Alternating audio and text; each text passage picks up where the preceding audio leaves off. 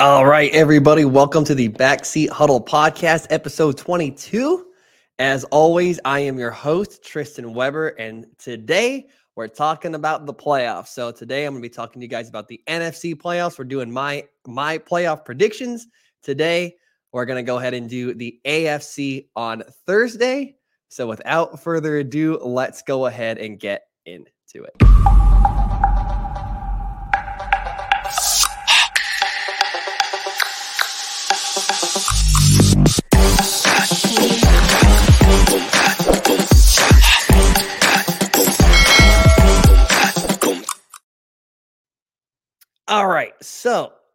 I'm going to start off with the San Francisco 49ers versus the Seattle Seahawks. So, this one, the reason I'm starting with this is because this one seems like it would be the most obvious answer of all the NFC playoff games. Uh, pretty much everyone's going to pick the 49ers to win this game, but I don't feel like it's that obvious. I don't feel like it's like that straightforward. The reason being is this absolutely could and feels like it could be a trap game for the San Francisco 49ers for a couple of reasons. Uh, the first of which is it's very difficult to beat a team three times. We hear that a lot, and it remains to be true. We've seen it in the past where a team gets swept in the regular season, and then the playoffs. Obviously, that team comes back and beats that team that that second, that first time, whichever way you want to say it. Uh, so the 49ers, like I basically said before, is they won both matchups in the regular season. The first of which they won 27 to 20 by obviously 20 points. The second game they won by nine points. So once again, it's difficult to beat a team three times. However, I feel like the bigger story is that the Seahawks are absolutely playing with house money in this game. Like look at the look at the position the Seattle Seahawks are in right now. They have nothing to lose. Preseason, Vegas had them winning three or four games, and now here they are in the playoffs. So they're they they just there's nothing. They're not even supposed to be here. The Seattle Seahawks are not supposed to be in the playoffs right now. And let's look at their actual team. They're playing a journeyman quarterback who's having the best season of his life. They're playing a stud rookie left tackle, a stud rookie right tackle, a stud rookie corner. Like there's just no reason the Seahawks should be here. So for that reason, they're going to play like it. There, there's no pressure on the Seahawks for this game. All of the pressure is on the San Francisco 49ers to win this game. So the Seahawks have absolutely nothing to lose. And they're just going to throw the kitchen sink at the 49ers because if something goes wrong, what does it matter? What does it matter if something goes wrong? If they go for a trick play and it goes wrong, what doesn't matter? They weren't supposed to be there. If it goes right, guess what? It's a great way to help pull the upset. Just throw everything you've got at the San Francisco 49ers. And we know that the Seattle Seahawks coach, Pete Carroll, he likes to gamble. We've seen him do it in the past, even when he shouldn't gamble. So, for those of you that are listening on the audio, I just cut to the Super Bowl losing interception. So, sorry you guys don't get to see that. So, even when he isn't supposed to gamble, sometimes he does. So, what do we expect from the San Francisco, or what do we expect from the Seattle Seahawks this game? I absolutely expect them just to give the 49ers everything that they have got in this game. They're just going to go all out because it doesn't matter if they lose. They've had a successful season up to this point. So, whatever. They made it to the playoffs when just a couple weeks ago I said that they were a rebuilding team. And I still believe that they are a rebuilding team. They're just a rebuilding team that's super far ahead of schedule. Now, all that being said, the 49ers should win this game. Okay. They're clearly the better team, even if they are also playing a rookie at a key position. They're playing a rookie quarter, quarterback. The 49ers are at home. Their team in general has more playoff experience. Their coach has a ton of playoff experience. So does obviously Pete Carroll. But Mike Shanahan's got a ton of playoff experience, even going back to his days in Houston. The San Francisco 49ers are a better roster. And like, look, let's call it how it is with this 49er team. If the 49ers had a legitimate quarterback or a real quarterback, say a Justin Herbert or even someone that's in the top 10, it would almost feel like the San Francisco 49ers would be the overwhelming favorite in the NFC.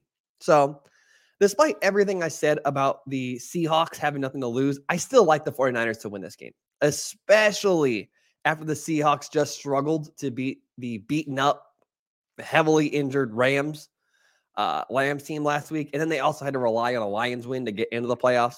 So, Seahawks, they're a nice story. I'm happy for them. It's cool. They made the playoffs. Great job to them. They deserve all the praise. But I like the 49ers fairly big. I'm going to say they win 27 to 17 this week. Uh, Giants versus Vikings. Okay, this one's going to be the most challenging one for me. Uh, the main reason is just because I haven't watched a ton of Giants football this season, and I also really don't like the Vikings. Like I just I harp on that every single week. What am I saying? I don't even I don't like either of these teams. I don't like the Giants. I also don't like the Vikings. I don't like either of these teams, and now I have to pick one. It's a which one do I like? Which one do I dislike a little bit less? Or I guess it's just a silly way of saying which one do I like more. But you guys get the idea. If there was a game for me to wish I could just not watch this postseason, it would be this one.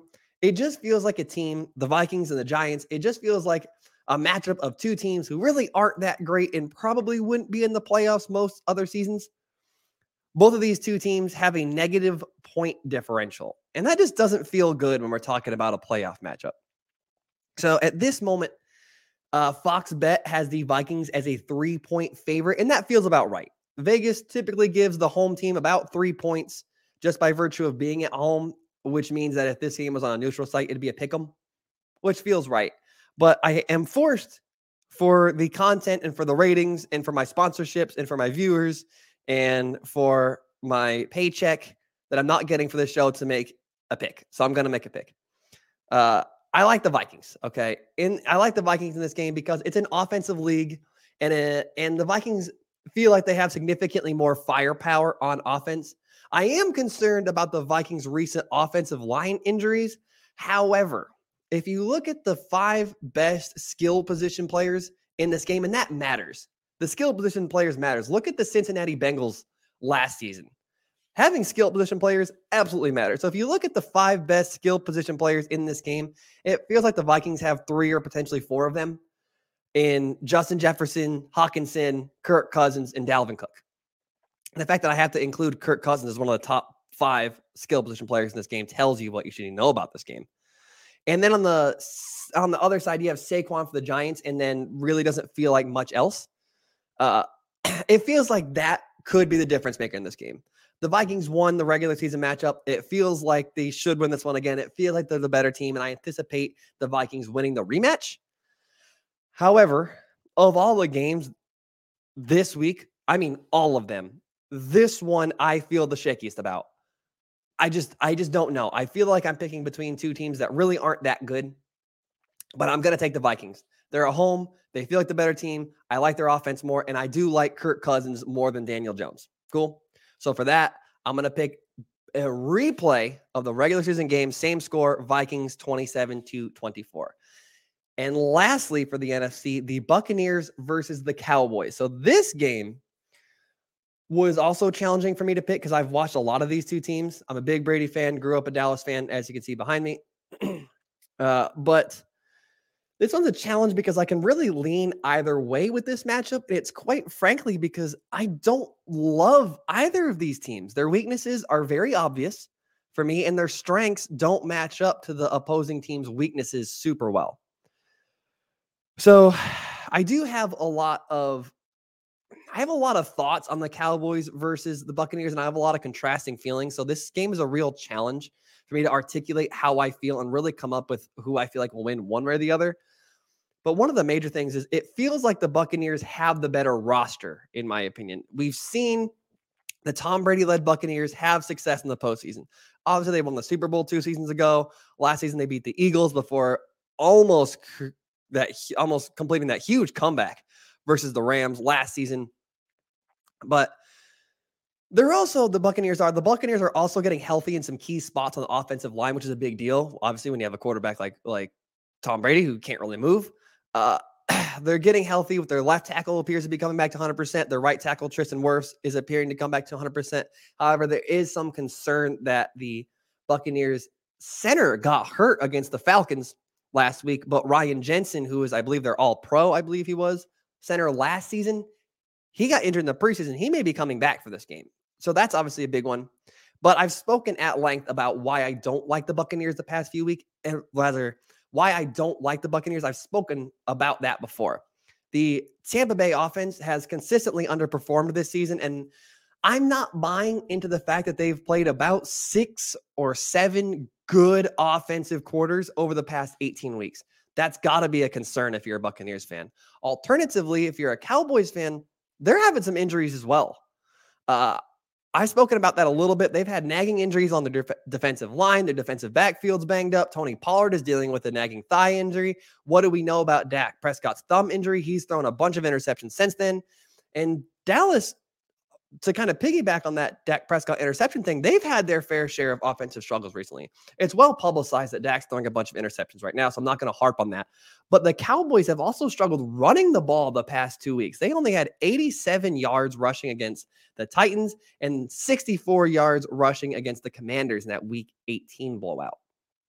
Now, I don't know if that's a blip or a trend, but it is concerning going into a game against a Buccaneers team that's known for having a stout run defense. And then if you're like me, you don't really trust Dak Prescott to be the guy who pulls the team. The team pulls him a little bit, in my opinion. Now, here's my struggle is it is very easy to look at how the Buccaneers have how their starters have played recently. Obviously, that big win against the Panthers, and they went up 10 to 0 against the Falcons before they pulled their starters. It's really easy to look at how well they played recently and then look at how the Cowboys played against the Commanders. They did not play well, and then just pencil it in as an easy win for the Buccaneers.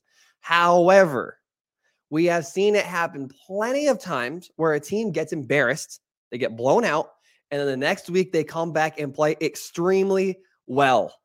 That is absolutely on the table for the Cowboys. On top of that, there's also this interesting pattern that the Cowboys have when it comes to losing. They have a literal losing pattern they're yet to lose back to back games this season. So thanks to RJ Ochoa for this. Here's the Cowboys win loss pattern this season they lost a game, then they won four in a row. They lost a game, then they won two in a row. They lost a game, then they won four in a row. They lost a game, then they won two in a row. And then they just lost a game.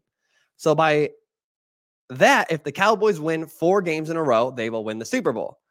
I don't think that'll happen, but it's just an interesting thing to kind of think about. Now, there are three things. I'm getting to the point now. Okay. I'm dragging this on a little bit. There are three things that I feel will decide the football game between the Dallas Cowboys and the Tampa Bay Buccaneers. And two of them are fairly obvious. So I will start with the least obvious one. Number one, the matchup between Cowboys wide receiver CeeDee Lamb and Tampa Bay corner Carlton Davis. I am in the camp and I am of the opinion that the Dallas Cowboys do not have enough weapons outside of CeeDee Lamb. Okay. They don't have enough weapons outside of him to really succeed. And Tampa Bay corner, Carlton Davis, is really good. If he shows up like he did against the Bengals, okay, he pretty much locked down Ja'Marr Chase. And Ja'Marr Chase, whether you want to admit it or not, is better than CeeDee Lamb. Carlton Davis versus Ja'Marr Chase looked like this. Carlton Davis aligned from Ja'Marr Chase on 33 of his 40 routes, and Davis limited him to three receptions on eight targets for only 32 yards. I am very much, I very much think that Carlton Davis will show up in this playoff game just like he did against the Bengals. And then who else are the Cowboys going to throw the ball to? That leads me to my second point. Tampa Bay Buccaneers head coach Todd Bowles versus Cowboys offensive coordinator Kellen Moore. So, number two, Buccaneers head coach Todd Bowles versus Cowboys offensive coordinator Kellen Moore.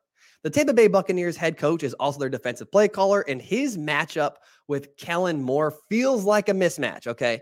So, say what you will about the Tampa Bay offense, and I have given them hell all season long. I have not been nice as Tampa Bay offense, but the Tampa Bay defense has consistently been one of the best in the NFL since Todd Bowles has been there. Todd Bowles is one of the best defensive coordinators in the NFL. And it feels like with the blueprint that the commanders laid out and Bowles' natural ability and natural defensive mind, he has an excellent defensive mind. It feels like we may see the Cowboys offense get stifled like they were week one against the Buccaneers, where they only put up three points especially if Carlton Davis, who was able to have a game, an amazing game against Ja'Marr Chase, if he's lined up against CeeDee Lamb, then who do we expect Dak to who do we expect Dak to throw to? So it feels like Todd Bowles is going to be better as a defensive coordinator, doing his thing on the defense than Kellen Moore will be able to will be able to drop versus this Tampa Bay defense. So I feel like this feels like a mismatch here. And lastly, probably the most obvious one, number three, Brady versus Dak. When it comes to teams that are close enough, okay, and I feel like the Tampa Bay versus Cowboys, they aren't super different in terms of their talent level, the overall rosters. It's not super different. I do feel like Tampa Bay is better, but these teams are pretty close. And when it comes to teams being very close, you gotta bring it down to the quarterbacks. At the end of the day, I trust Brady significantly more than I trust Dak Prescott. So for that, I am picking the Tampa Bay Buccaneers in a fairly low scoring affair. I'm going to say Tampa Bay 21, Dallas Cowboys 17. So that's it. That's my show. Hopefully, you guys enjoyed it. Feel free to drop me the like, subscribe, follow if you're on YouTube, TikTok, whatever. Take care, everybody.